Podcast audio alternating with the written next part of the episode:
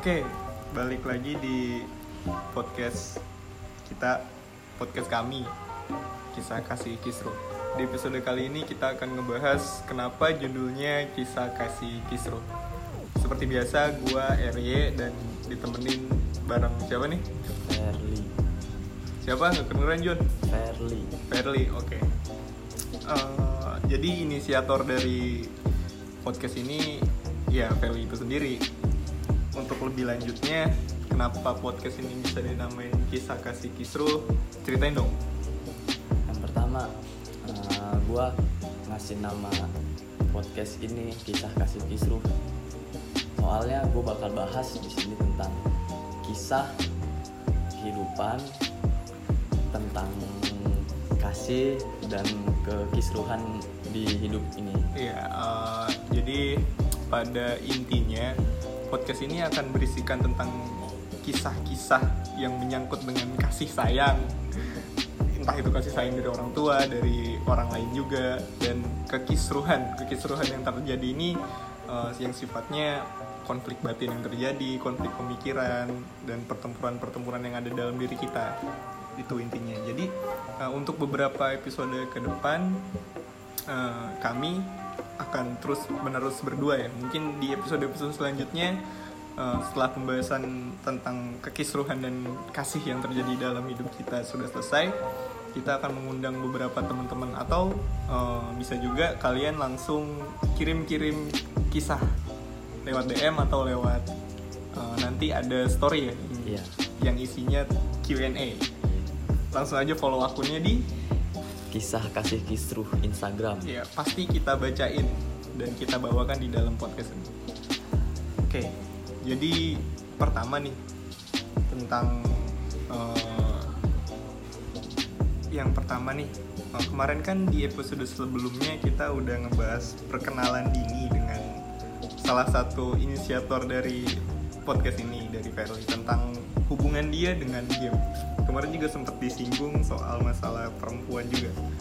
Jadi menurut lo gimana nih antara game dan perempuan? Apakah saling bertentangan atau bisa saling membangun satu sama lain? Sebenarnya sih bisa dua-duanya ya. Yang pertama bisa bertentangan dan yang kedua juga bisa saling support. Dan itu gimana dari si perempuannya. Kalau yang bertentangan biasanya ini si kita yang mendeketin si wanita yang emang bener-bener dia kayak nggak bisa ditinggal sama sekali, ibaratnya manja, bucin parah gitu, bucin banget ya, kayak nggak bisa balas chat lama, dikit-dikit harus spam, video call, telepon.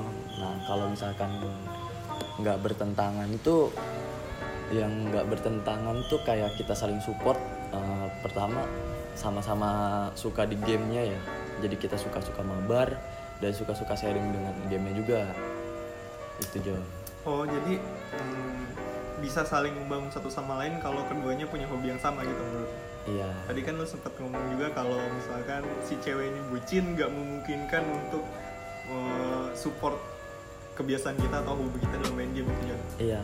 Tapi kan dalam suatu hubungan gitu ya, dalam suatu hubungan tuh komunikasi itu penting John kalau menurut gue. Jadi kalau misalkan komunikasi yang terjadi di antara dua pasangan ini buruk, otomatis hubungannya juga akan buruk John. Jadi semakin sering lo melakukan komunikasi, justru itu berdampak baik juga buat hubungan lo. Tapi kalau misalkan komunikasi yang dilakukan oleh dua pihak ini tidak baik alias buruk, ya itu juga berdampak negatif sama hubungan lo gitu. Iya, jadi kayak gini loh maksudnya, kayak bukannya nggak suka berkomunikasi. Jadi kayak misalkan gue sebagai player yang suka main game di game MOBA, kalau misalkan namanya main game ya, itu kan bener-bener fokus, bener-bener fokus. Tapi kalau apalagi udah kayak sekelas-kelas orang-orang kayak di pro player gitu ya, itu mereka udah nggak bisa diganggu gugat sama sekali. Jam misalkan mereka punya jam latihan sehari itu 12 jam. Nah selama 12 jam ini udah mereka cuma fokus ada di game. Nah sisanya baru ada di wanita. Buat ngabarin kayak gitu itu sih masih bisa. Tapi kan balik lagi gimana kita kenal deketnya sama cewek yang tipenya kayak apa. Kalau misalkan tipenya lu nggak bisa ditinggal selama 12 jam cuman buat harus fokusin gue doang. Ya ada lu sama game nggak berjalan dengan baik, lu sama cewek ini nggak akan berdampak baik juga. Tapi kalau menurut gue sih jarang sih wanita atau perempuan yang rela ditinggal 12 jam sama pasangannya gitu, jarang sih kalau menurut gue. Soalnya kan walaupun hanya sekedar ngomongin kayak hari ini habis ngapain atau hari ini apa aja yang lo jalanin, itu kan penting gitu John, walaupun nggak sesering kayak nanyain udah makan atau belum, itu kan nggak terlalu penting. Tapi kan kalau waktu 12 jam ini kan bener-bener panjang gitu kan, kasihan juga ceweknya. Kalau gue jadi cewek sih gue nggak mau jujur kalau punya pacar gamer yang kebiasaan kayak gitu. Gue lebih mandang kalau itu kayak sifat egois aja gitu. Ya udah mendingan gak usah lah, ngapain, itu kan sama aja mentingin diri lo sendiri gitu. Ngapain pacaran lah kalau misalkan kontekan aja jarang gitu juga. Iya kan gue bilang emang jarang ya yang namanya kita yang suka hobi-hobi nge-game, apalagi kan itu kalau kayak sekelas pro player kan kalau gue lihat-lihat ya, ya mereka namanya fokus di 12 jam ini, maksudnya nggak 12 jam full dia bener-bener main game, dibagi-bagi gitu. Iya maksud gue tuh dibagi-bagi, kayak misalkan mereka latihan berapa jam dulu nih, nah selama berapa jam ini lu nggak bisa ganggu dia. Tapi kan ada aja yang namanya lu tiba-tiba ada latihan dadakan, scrim dadakan gitu ya. Misalkan latihan khusus gitu, itu benar-benar fokus lu, nggak boleh balesin orang chat kayak gitulah. Fokus lu kan pasti terbagi dong. Nah tapi kan kalau misalkan satu hobi gitu ya, pasti kayak lu ngabarin doang nih, bentar ya aku mau latihan dulu, mau stream dulu paling pasti berapa jam. Nah gitu, si cewek ini pasti ngerti, dia pun pasti cari apa namanya kesibukan sendiri, kayak misalkan dia nonton drakor lah, apalah. Kan balik lagi nih, kita namanya cewek kan suka nonton drakor ya. Nggak semua sih emang rata-rata cewek lah Indonesia ya suka sama drakor. Nah kalau misalkan kita lagi latihan, dia nonton drakor, terus kita udah selesai latihan nih baru kita ngabarin. Nah itu kan bagus John, maksudnya kita harus saling ngerti gitu, maksud gue gitu, nggak 12 jam full bener-bener ninggalin gitu. Jadi lebih cocok sama yang si gamer ini, lebih cocok punya pasangan yang punya kesibukannya juga gitu, nggak cuma nganggur di rumah. Nggak cocok kayak apalagi bukan dibilang nganggur ya, mungkin kalau dibilang nganggur kan namanya anak misalkan pacaran kayak anak kuliahan kan ya kerjanya kan cuma ngapain sih ngurus gitu doang, rebahan. Maksud gua bukan nggak harus nganggur gitu, tapi harus bisa punya pemikiran yang ngertiin lah gitu, saling mengerti kan. Ibaratkan kalau umur kayak kita gini kan udah di angka 19 tahun ke atas ya, 19 tahun ke atas masa sih iya lu harus ngabarin, stay WA, bener-bener stay WA doang, lu nggak bisa keluar kemana lah. Itu kan kayak kalau misalkan lu jalanin kehidupan kayak gitu setiap hari, apa yang lu dapet? Bosen, nggak sehat. Iya maksudnya gitu. Kalau misalkan kita nggak terlalu sering kontekan, maksudnya nggak sering kontekan ya, kita kontekan tuh kayak yang penting-penting aja, maksudnya kayak apaan, nggak usah nanya udah makan belum, basa-basi gini-gini, udah nggak. Udah bukan masanya lagi. Mungkin kalau sekelas SMP. Iya sih, jangan kayak gitu. Emang gimana ya? Gue juga ngalamin sih kayak semakin banyak atau semakin bertambahnya umur lo semakin menghindari percakapan yang nggak penting sih. Justru nanti pasangan lo juga akan mengerti gitu, kayak pertanyaan kayak udah makan atau belum, udah mandi atau belum, itu gak usah banget dijawab dan gak usah banget ditanyain gitu. Jadi kayak pasangan kita ini tuh pengen ngedenger apa sih yang abis kita lewatin hari ini. Nah kita juga pengen dengerin apa sih yang abis lo lewatin hari ini, ada nggak sih sesuatu yang pengen diceritain. Dan ketika nggak ada, ya udah gak usah chattingan aja gitu. Tidur tinggal tidur itu, dan nggak ada marah satu sama lain. Ya mungkin itu efek dari kedewasaan juga mungkin. Iya, cuman kan balik lagi John, kita mau dapetin yang bener-bener kayak gitu, sefrekuensi kayak gitu, harus berapa lama kita lewatin ya? Mungkin nggak akan bisa langsung instan ya. Mungkin kita harus bener-bener ngertiin dulu apa sih namanya keadaan kita, terus dia harus tahu dulu kesibukan kita kayak gimana. Jangan kayak misalkan oh orang ini udah asik nih, gue suka nih cerita sama orang ini nih, satu frekuensi nih, tapi di saat lu udah ngejalanin itu kayak sebulan, 2 bulan, 3 bulan masih oke. Tapi setelah lu ngejalanin lebih di atas 5 bulan, lu baru kerasa ini orang kok sibuk banget sih gini-gini. Dan lu bakal nganggep kayak ini orang malah sibuk sama diri sendiri. Iya, ntar lu malah kayak misalkan lu cewek, lu malah ngomel-ngomel gue, kenapa sih nggak ada waktu buat aku? Padahal dia tahu sebelum-sebelumnya kesibukan lu ini main, misalkan kayak gue main game. Dan lu harus tahu kan frekuensinya kalau misalkan lu deket sama orang suka main game, ya itu dia sekedar main game bukan mainin wanita kan, ibaratnya gitu ya.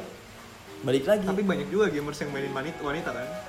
Kalau menurut gue sih itu sih bukan gamers ya, cuman kayak orang-orang main game biasa ya. Kalau gamers tuh boro-boro lu bisa mikirin harus punya banyak cewek. Kayaknya lu ngebalesin chat orang aja, chat lu sendiri nih sama gue aja jarang gue bales kan. Ibaratnya gini gitu, dia benar-benar fokus kayak gue, target gue harus misalkan ada turnamen di sini, target gue juara, ya udah target gue juara, gue latihan nggak peduli sama cewek, peduli. Bahkan ya kan gue bilang gue pernah ngalamin dimana pas gue deket sama cewek, pas di masa-masa gue udah jarang main game, deket sama cewek udah, tapi suntuk ya. Karena apa? Mungkin karena kehidupan gue yang gue jalanin ini cuman kayak sekedar lu cetan, lu main, lu ketemu, tapi cuman gitu-gitu doang. Dan mungkin ya itu belum terlalu dewasa lah mungkin ya. Tapi di saat umur sekarang yang gue alami apa? Lu ngerasa nggak kesepian di saat lu nggak cetan sama siapa-siapa. Beda kayak misalkan pas zaman 4 tahun ke belakang, lu nggak cetan sama siapa-siapa pun kayak bisik, gabut. Tapi kalau sekarang enggak, santai aja. Santai gitu. Makanya kayak misalkan, kok lu cuek banget sih jadi cowok gini-gini. Sebenarnya bukan cuek, dia tuh kayak udah males aja gitu basa-basi, apalagi kayak lu harus ngebahas debat-debat marah-marah yang nggak penting gitu. Maksud gitu. Contoh-contoh yang nggak penting tuh gimana sih? Ya kayak misalkan hal-hal sepele yang harus lu ributin gitu, kayak izin dulu nih, misalkan bukan izin ya, kita ngabarin nih bentar mau ke depan dulu, misalkan apa mau latihan dulu.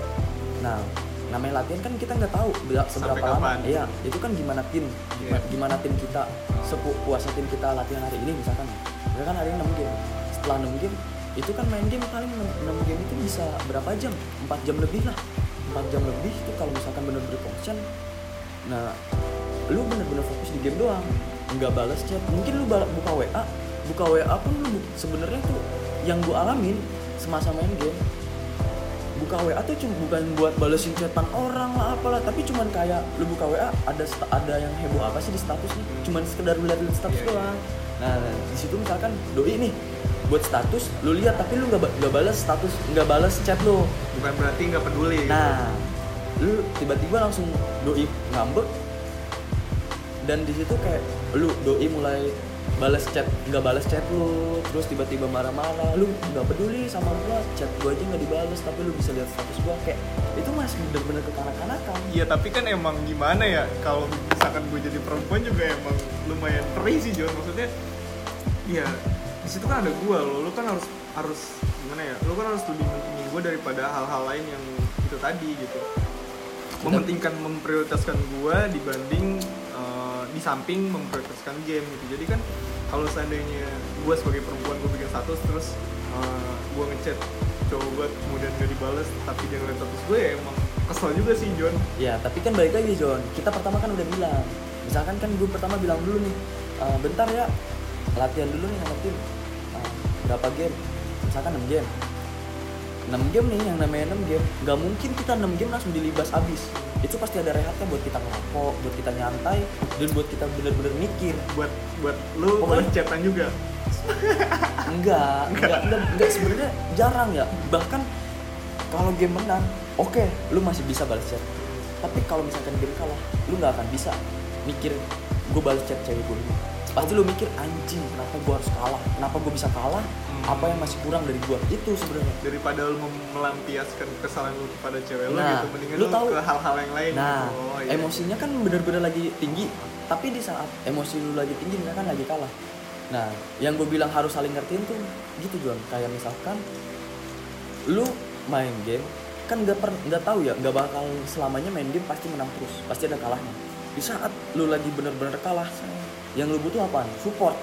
Nah, lu butuh support bukan malah ngomel-ngomel. Nah itu kalau misalkan lu malah ngomel-ngomel balik malah lu kesel, hancur kan. Gue bilang itu yang, nah itu yang gue bilang berbenturan sama pemikiran wanita yang nggak sege, yang nggak hobi nge-game juga. Jadi emang menurut lu nih bisa membangun seorang dalam main game juga, bisa menghancurkan keduanya juga, hubungan sama main game juga itu bang, tergantung dari si perempuannya ini. Iya sih. Tapi lu nggak, tapi sini ada yang sedikit kalau menurut gue nggak adil ya, lu selalu menitik beratkan sama perempuannya, kenapa nggak menitik beratkan kepada lu nya gitu? Kenapa lu nggak melakukan hal-hal yang benar-benar bisa nyenengin si cewek sekaligus bisa bikin support lu buat main game gitu? Tentunya kan kayak misalkan kalau misalnya cewek lu lagi marah gara-gara hal seperti tadi, ya kenapa lu nggak coba buat ngebaik-baikin cewek lu biar ngebangun hubungan mood itu lebih baik, sekaligus bikin mood lu juga bagus gitu. Gini John, lu kan punya pacar. Iya. Pasti lu ngalamin. Cewek kalau udah marah, kalau udah bad mood, segampang apa sih buat lu baikin? Susah sih. Nah, balik lagi John. Mungkin kalau misalkan game udah beres, itu bisa lu bujuk-bujuk. Tapi gimana sih perempuannya juga?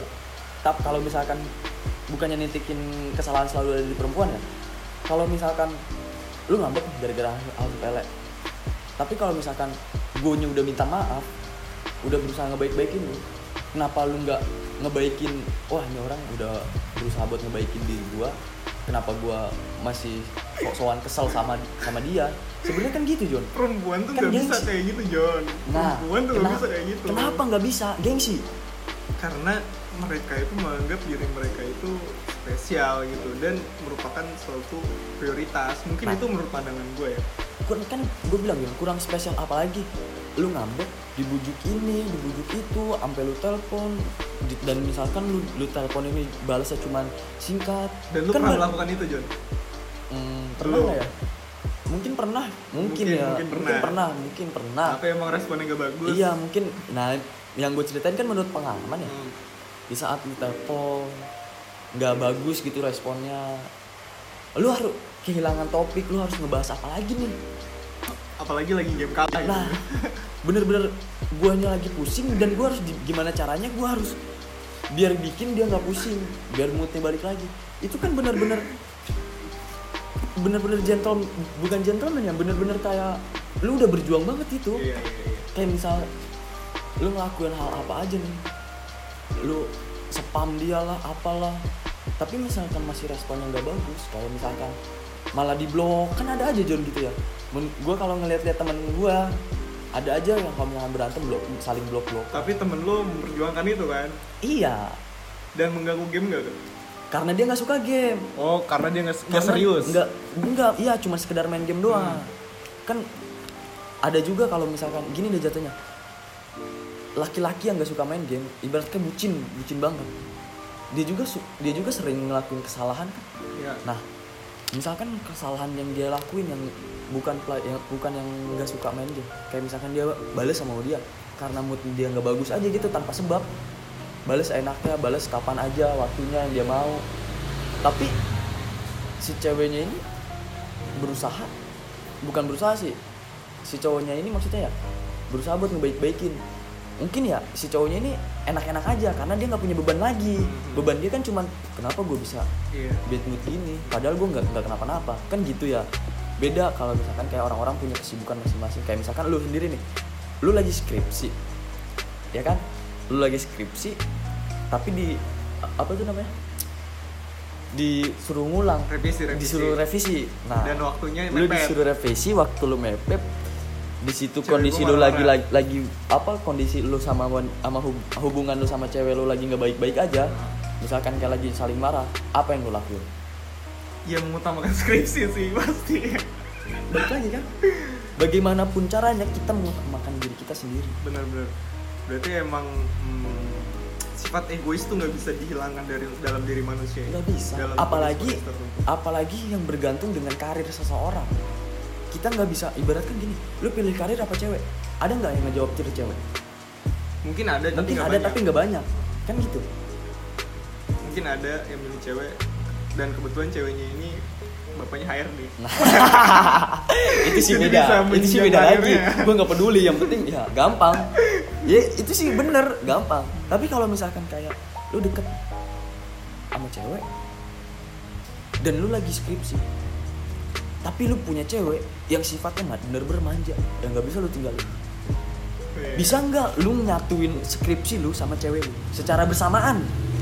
Kalau menurut persentase sih nggak bisa. Nggak bisa. Tapi kan? Menurut kemungkinan kan, namanya kemungkinan selalu ada. Mungkin bisa, cuma untuk metode yang pasnya belum ada, belum menemukan gue. Tapi alhamdulillahnya cewek gue ya, karena lagi bareng-bareng skripsi juga, jadi kan dia tahu gitu kalau misalnya gue lagi kebingungan skripsi atau dikasih tengah waktu yang mepet, ya mood gue pasti nggak bagus ke dia, dan dia pasti ngerti itu gitu. Yang susah tuh itu, ngebangun itu juga, rasa saling ngerti. Itu kan gue bilang balik lagi, rasa pengertian lu terhadap seseorang. Jangan lu mau dimengerti tapi lu nggak bisa ngertiin seseorang. Itu sebenarnya tuh penyebab utama tuh. Jadi lu lebih condong kemana nih? Jadi gamers tuh harus punya cewek atau enggak? Menurut gue sih harus punya. Menurut lo harus? Menurut gue ya, menurut gue pribadi. Soalnya gue ngalamin kayak gue bukan pemain handal, maksudnya bukan pro player, cuman sekedar Pokemon biasa gitu ya. Pokemon tuh apa, John? Jatuhnya orang yang suka main game tapi berusaha serius ya, ikut-ikut turnamen, berusaha biar jago. Tapi nggak sampai ke pro banget gitu. Nah, itulah. Jadi kondisinya tuh kayak gini, John. Di saat lu main game, itu nggak mungkin selamanya lu bisa bahagia di game. Yeah. Pasti ada stres. Yeah. Di saat stres, lu kalau punya cewek, lu bisa kayak lu ajak jalan cewek lu bisa ajak komunikasi cewek lu, ajak ngobrol, sharing. Tapi di saat lu suntuk dengan cewek, hal yang paling lu lakuin di saat benar-benar suntuk di game paling apa? Ngopi, John. Ngopi. Itu pun kalau ada yang mau, kalau nggak ada yang mau ya lu sendiri, kan gitu. Tapi berdasarkan tadi cerita lu itu, gue ngeliatnya kayak cewek ini jadi sebagai bahan pelampiasan doang, John. Sebenarnya enggak ya, John. Maksudnya bukan bahan. Nih, gua lurusin lah. Oke, luruskan. Bukan bahan pelampiasan. Tapi bukan bahan ya, lebih tepatnya jadi orang yang bisa nganterin kesuksesan kita. Ibaratnya harusnya gitu. Jembatan kita. Harusnya gitu. Di saat kita benar-benar udah ngerain ini, lu pasti nggak bakal ngelupain jasanya dia dong. Iya. Di saat gua suntuk, di saat gua stres, dia selalu ada buat gua. Iya. Kalau cowok bener pasti mikir kayak begitu. Iya. Lain cerita kalau sama cowok bangsat. Nah, balik lagi nih.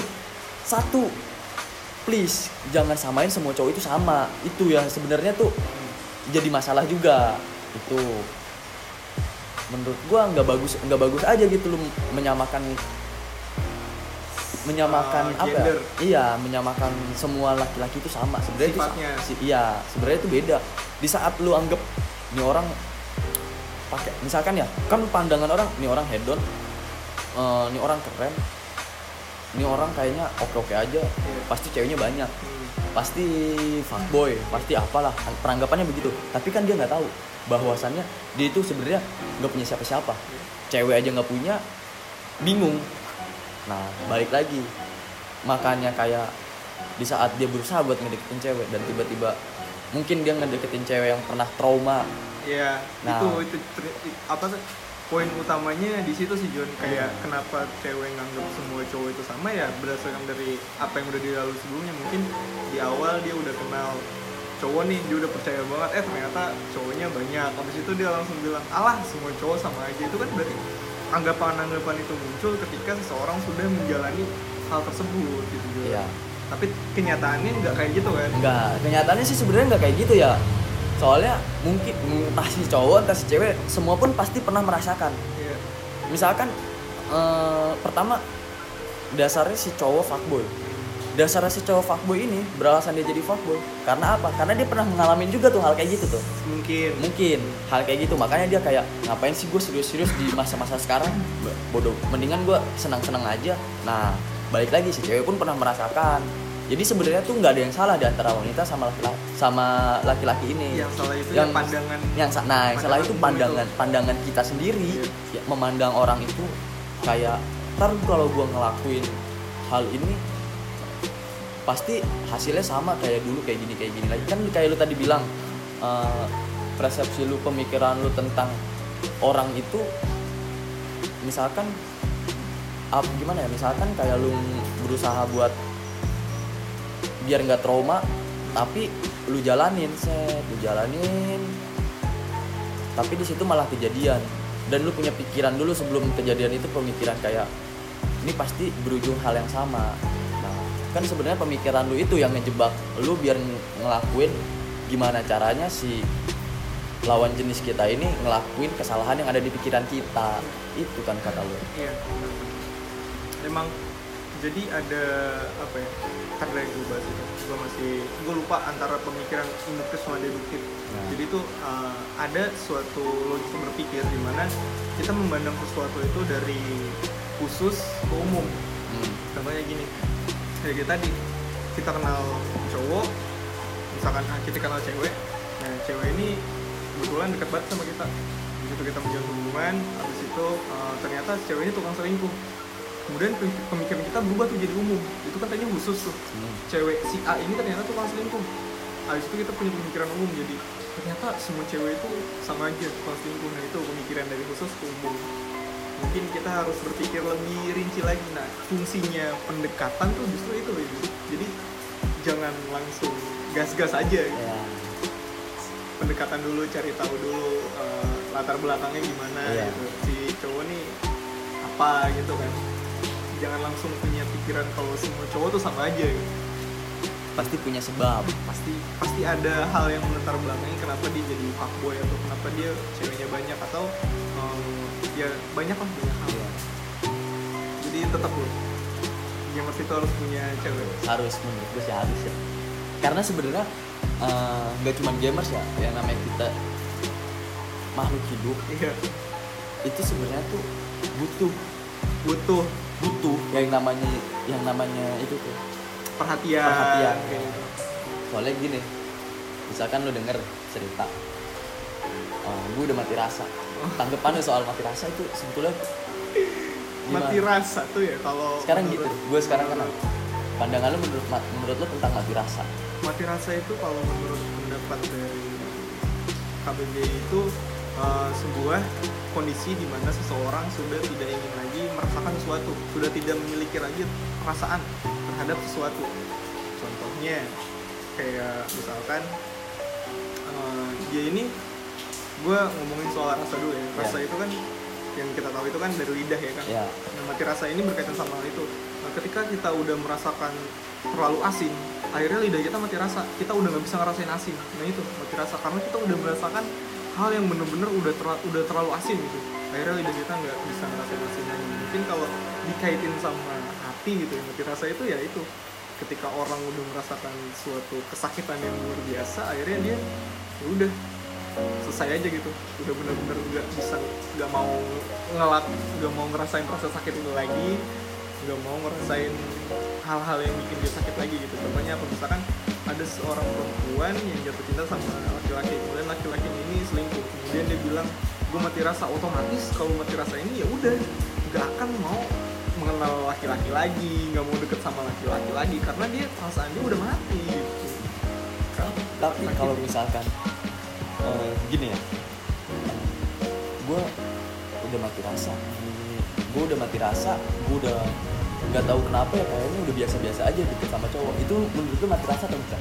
Ya kalau dia masih deket sama cowok ya nggak mati rasa. Kan kalau misalkan mati rasa itu, lu bener-bener kayak lu nggak mau deket sama cowok sama sekali, gitu kan? Tapi kan kalau misalkan ini mati rasa, lu deket juga sama cowok. Berarti itu apa? Bukan mati rasa juga, tapi itu mati suri rasa. Mati sebentar, bangkit lagi di saat ada yang good looking datang gitu. Yang penting good looking. Yang penting good looking. Sebenarnya tuh kalau menurut gue ya, mati rasa itu menurut gue di lingkungan makhluk hidup tuh ya ada tapi nggak keseluruhan. Ya namanya kan tadi udah lu bilangin mati rasa itu kan kayak gitu. Menurut gue ini yang dialamin sama orang-orang ini bukan mati rasa John, tapi nggak good looking. Bukan nggak gitu juga Jo, nggak, orang yang ditemuinnya nggak good looking gitu. Sebenarnya lebih tepatnya orang yang ngedeketin lu belum masuk kriteria lu. Gak good looking kan? Enggak, bukan gak good looking juga. Gak mapan, gak mapan. Gak gitu John. Maksudnya gini loh. Gak, misalkan kriteria lu apa? Misalkan tinggi, putih, atau enggak pendek, rambutnya bondol. Nah itu kan misalkan ada yang ngedeketin lu di misal kriteria lu nih, tiba-tiba ada yang ngedeketin lu sesuai keinginan lu, itu otomatis respon kita pasti baik ya. Nah tapi kalau misalkan di luar kriteria lu pasti jelek, bukan jelek, pastinya gini, kayak di saat lu cetan buat bahan gabut doang lah, istilahnya bahas sekarang buat bahan gabut doang, bahan gabutan. Jadi cuma sekedar cetan doang, ngisi kekosongan lu, cuman bales-balesin chat doang, main-main, iseng-iseng gitu-gitu doang. Tapi kalau misalkan kayak ada yang masuk kriteria lu, kayak pasti gak mati rasa. Gak bakal mati rasa. Sebenarnya gue yakin gak akan mati rasa. Apalagi kan udah mapan, good-looking. Aduh. Siapa cewek yang gak mau aja? Iya. Kan tuh balik lagi di situ, John. Iya. Jadi tetap lu pikir kalau punya pasangan tuh penting gitu. Penting, John. Tapi kalau misalkan dari cerita lu kondisinya misalkan gimana? Misalkan nih, lu nggak punya kebiasaan nge-game misalkan. Iya. Dan lu kenal cewek yang punya kebiasaan nge-game. Iya.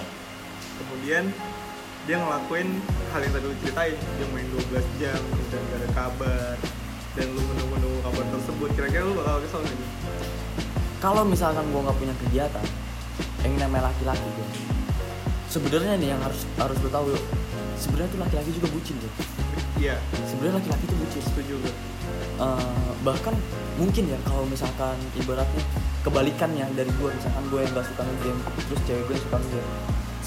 Sebaliknya tuh kayak gue berusaha gimana caranya gue biar bisa nge-game. Pasti gitu Jo. Dan gimana cara pun lo harus bisa ngertiin. Bahkan lo sendiri, misalkan lo punya pasangan lu nggak suka nge-game dan lu nggak suka nge-game, tapi gimana caranya lu benar-benar harus ngikutin apa yang dia mau kan? Iya.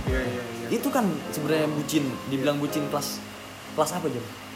Parah lah itu. Nah parah lah. Masih standar dikit lah. Iya. Tapi kan ada pernyataan tuh ya. Gue kurang setuju sama pernyataan tersebut.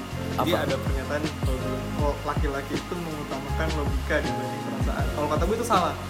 Soalnya lu pernah nggak sih ngelakuin hal-hal yang bener-bener gak logis demi bikin si cewek ini nih perasaannya bagus gitu? Pernah nggak sih hal-hal yang bener-bener ngapain sih gue? Contohnya gini, gue pernah cabut jauh-jauh gitu, cuma buat nganterin sesuatu doang gitu. Pas itu kondisi gue lagi nggak megang duit banyak kan, duit pas-pasan buat beli bensin doang, tapi gue rela-relain tuh malam-malam hujan kan. Gue relain karena pas itu kondisi cewek gue marah dan bener-bener marah banget gitu, sampai nomor gue di blok. Pas itu wah udah parah dah, cewek gue marah, hujan-hujan, perjalanan dari gue ke tempat dia itu sekitar 1 jam hujan, dan kebetulan jas hujan juga lagi dipakai sama adik gue. Ya gue nggak berpikir logis kan, kalau berpikir logis kan masih ada hari besok, ngapain juga gue cabut ya kan. Belum hujan-hujan, gak ada hujan, tapi karena gue mengutamakan perasaan gitu, perasaan seperempuan ini ya, gue cabut gitu, tanpa berpikir logis gitu. Jadi pernyataan kayak laki-laki tuh mementingkan logika daripada perasaan, gak juga, salah kalau kata gue. Justru yang diutamakan laki-laki tuh perasaan. Lu pernah nggak ngelakuin hal yang di luar logika demi? Jujur ya, sebenarnya gue paling males tuh cerita-cerita kayak gitu tuh. Maksudnya gimana ya, karena lu tau lah, ibarat kan masa lalu gue tuh nggak. Iya pernah nggak gitu, satu kasus. Pernah juga lah, semua gue yakin orang yang ngedenger juga pasti pernah ngalamin hal bodoh yang gimana caranya lu lakuin demi kesenangan pacar lu sendiri. Pasti pernah, mungkin enggak.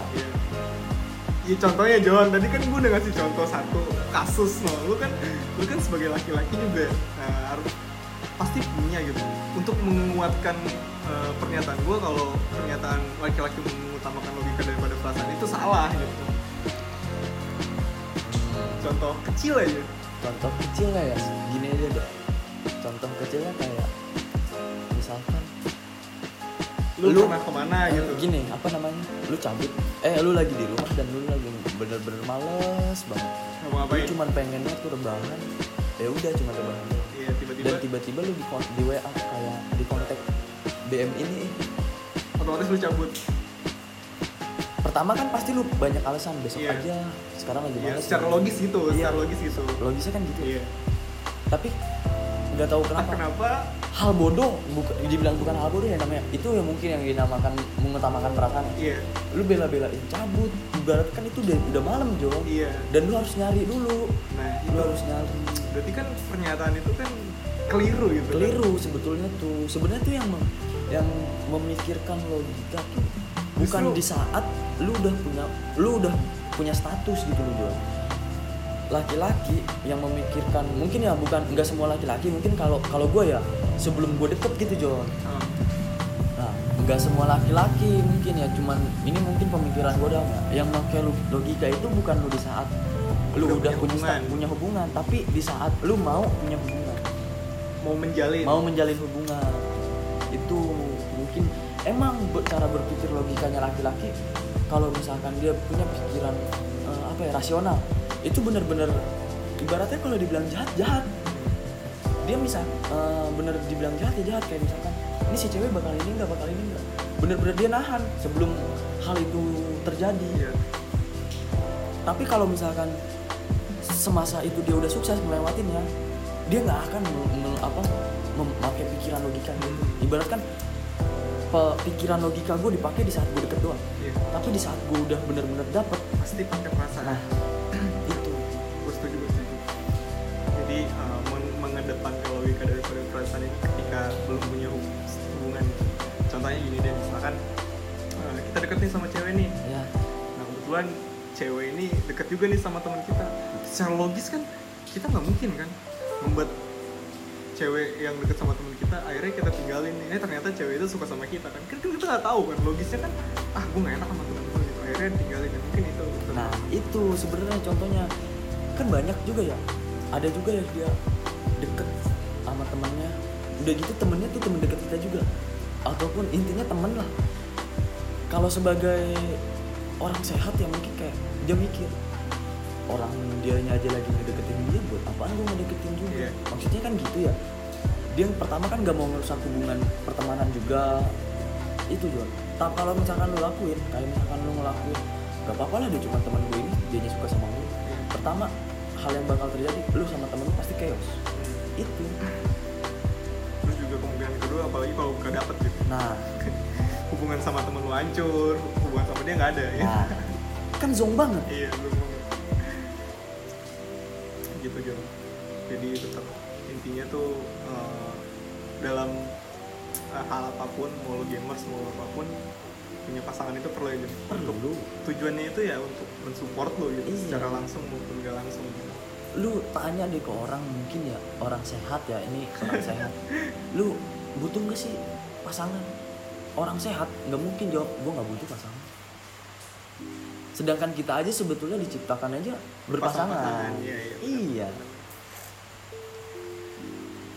Iya, itu tadi sih. Benar. Untuk support dan segala macam, asalkan jangan dibuat yang enggak aja gitu. Itu mah bonus saya sih. Bonus untuk keseriusan sih. Kalau sama-sama suka kan nggak apa-apa juga. Iya nggak apa-apa sih, sebenarnya nggak ada yang salah. Itu kan gimana namanya lu suka, gua suka. Ibaratnya kayak gitu, lu mau, gua mau ya udah.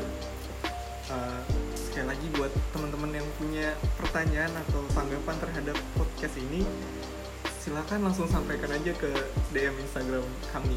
Iya, nggak usah sungkan. Kita pasti balas satu persatu. Pasti dibacain. Dan kita atau pasti ada baca. Yang mau berbagi cerita juga pasti dibacain. Tenang aja. Kita bisa berbagi cerita. Ntar mungkin ya kalau misalkan nggak ketemu kita bisa lewat online ya, via Google Meet atau Zoom itu bisa. Tapi kayaknya nggak bagus. Kita harus langsung ketemu. Iya. Kalau misalkan ada yang mau berbagi ceritanya, istilahnya kita langsung datang ke sini, kita sharing. Kita sharing bareng. Mungkin segitu dulu pembahasan pada episode kali ini tentang antara gamers dan hubungan ini ternyata punya kesinambungan dan kemungkinan juga ada. Jadi si cewek ini atau pasangan kita ini bisa support kita dalam melakukan gamers atau justru malah merusak kita dengan games, dengan kebiasaan main game kita itu tadi. Tergantung sama kedua belah pihak sih, kita nggak bisa nyalahin pasangan kita juga, nggak bisa nyalahin si perempuan atau si cowok. Intinya kita benar-benar saling membutuhkan. Tuh, saling membutuhkan antara sama manusia. Mungkin di episode selanjutnya kita akan ngebahas hal yang lain lagi. Ataupun bisa rekomend tentang apa, bahas cerita apa, kita bisa langsung aja kirim ke DM Instagram kami @ Kisah Kasih Kisruh. Kisah Kasih Kisruh. Ini kan udah membahas kasih nih ya. Kasih. Mungkin di episode selanjutnya kita akan membahas tentang kisruhan yang terjadi dalam diri kita masing-masing. Iya. Oke, sekian.